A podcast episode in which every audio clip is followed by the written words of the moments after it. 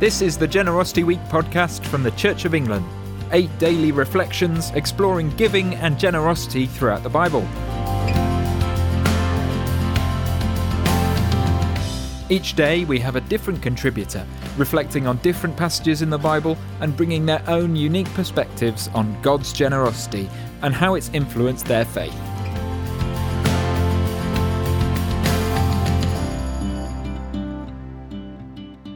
For our final episode in this first series of the Generosity Week podcast, we asked Bishop Guli Francis Dehqani, the Bishop of Loughborough, to reflect on the passage of 1 John chapter 3.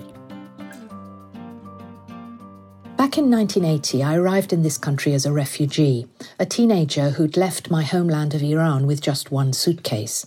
Our lives had been turned upside down by the revolution which had swept through the country one year before.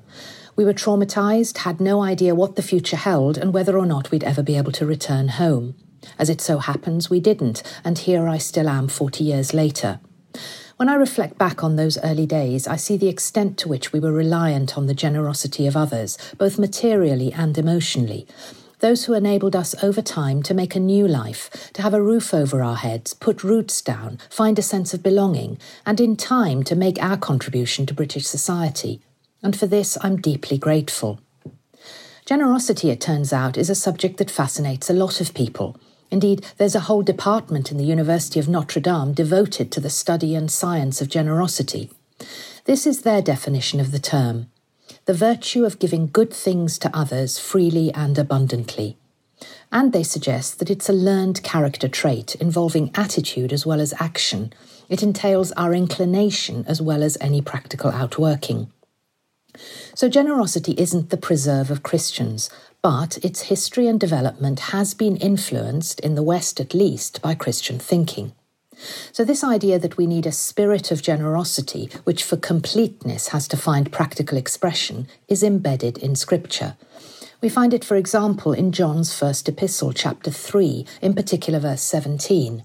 If anyone has material possessions and sees a brother or sister in need but has no pity on them, how can the love of God be in that person? John demonstrates that the sentiment behind the action is the starting place.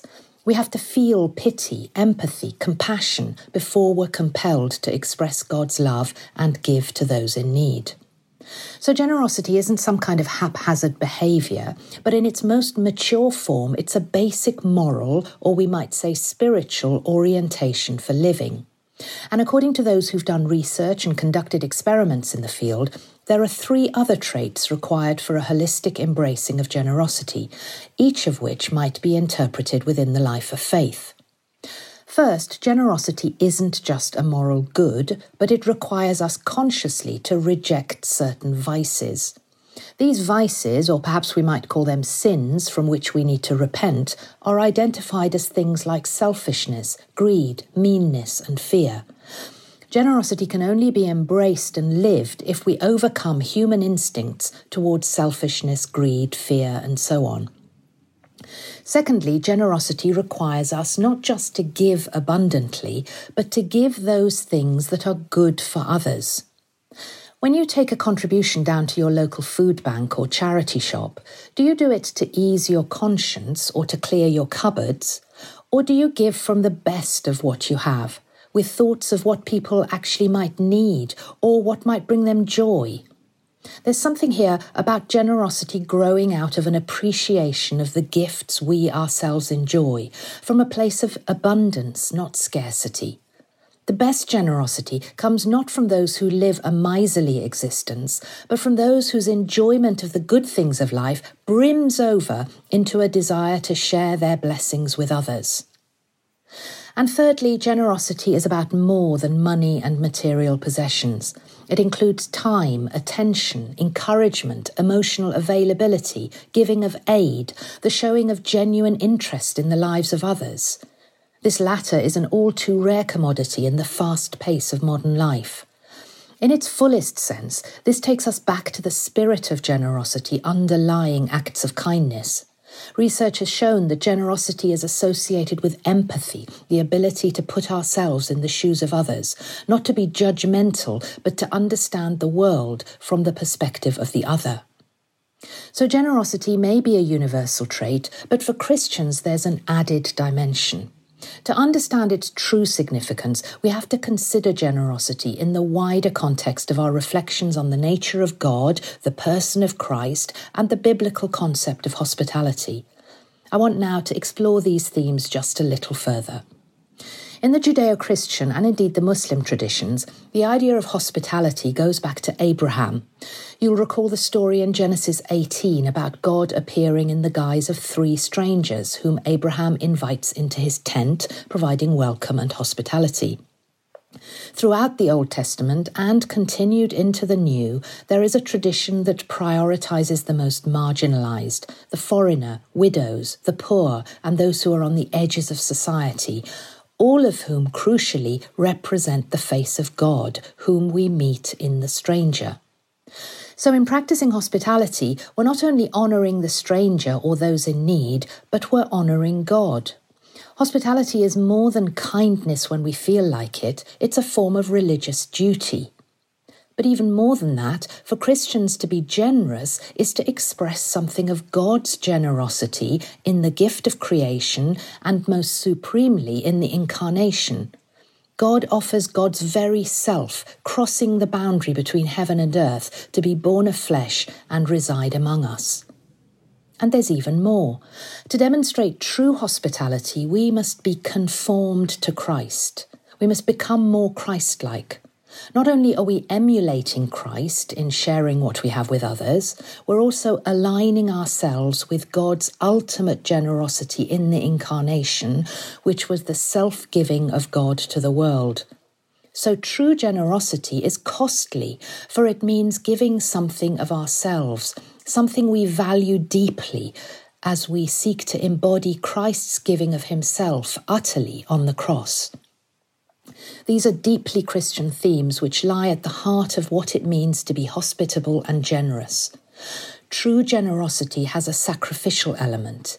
It is about the kind of giving which puts others first and self second.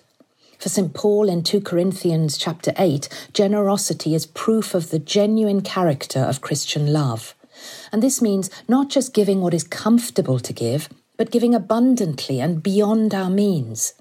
Giving of any kind is only a generous act when it pushes us to some kind of discomfort. Otherwise, it's just giving. And finally, I want to go still one step further and say that true hospitality and generosity aren't just about giving, but about how we're able to receive. For if generosity requires a kind of self emptying, that creates space, not just for us to be diminished in the giving, but to receive and to be changed and transformed, chiefly through our encounters with others. We might think that all we have to do is to give to those who need our generosity. But in truth, we so often find that the one accepting our generosity in turn has something to offer.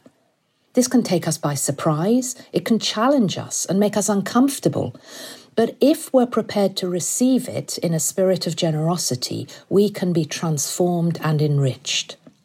This is about unconditional openness to the other, without judgment or expectation of anything in return other than the gift of being transformed through the experience but it's costly, for we must be willing to change, and that requires just as much generosity of spirit as when we are called to give.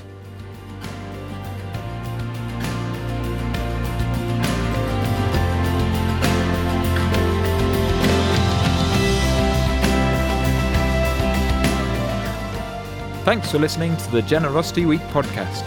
This is our final episode of this series but we'll soon be back with two more series exploring generosity at Easter and Christmas. Don't forget, you can always find out more about the Generosity Week by visiting parishresources.org.uk and clicking on the link for the Generosity Week. Thanks for listening.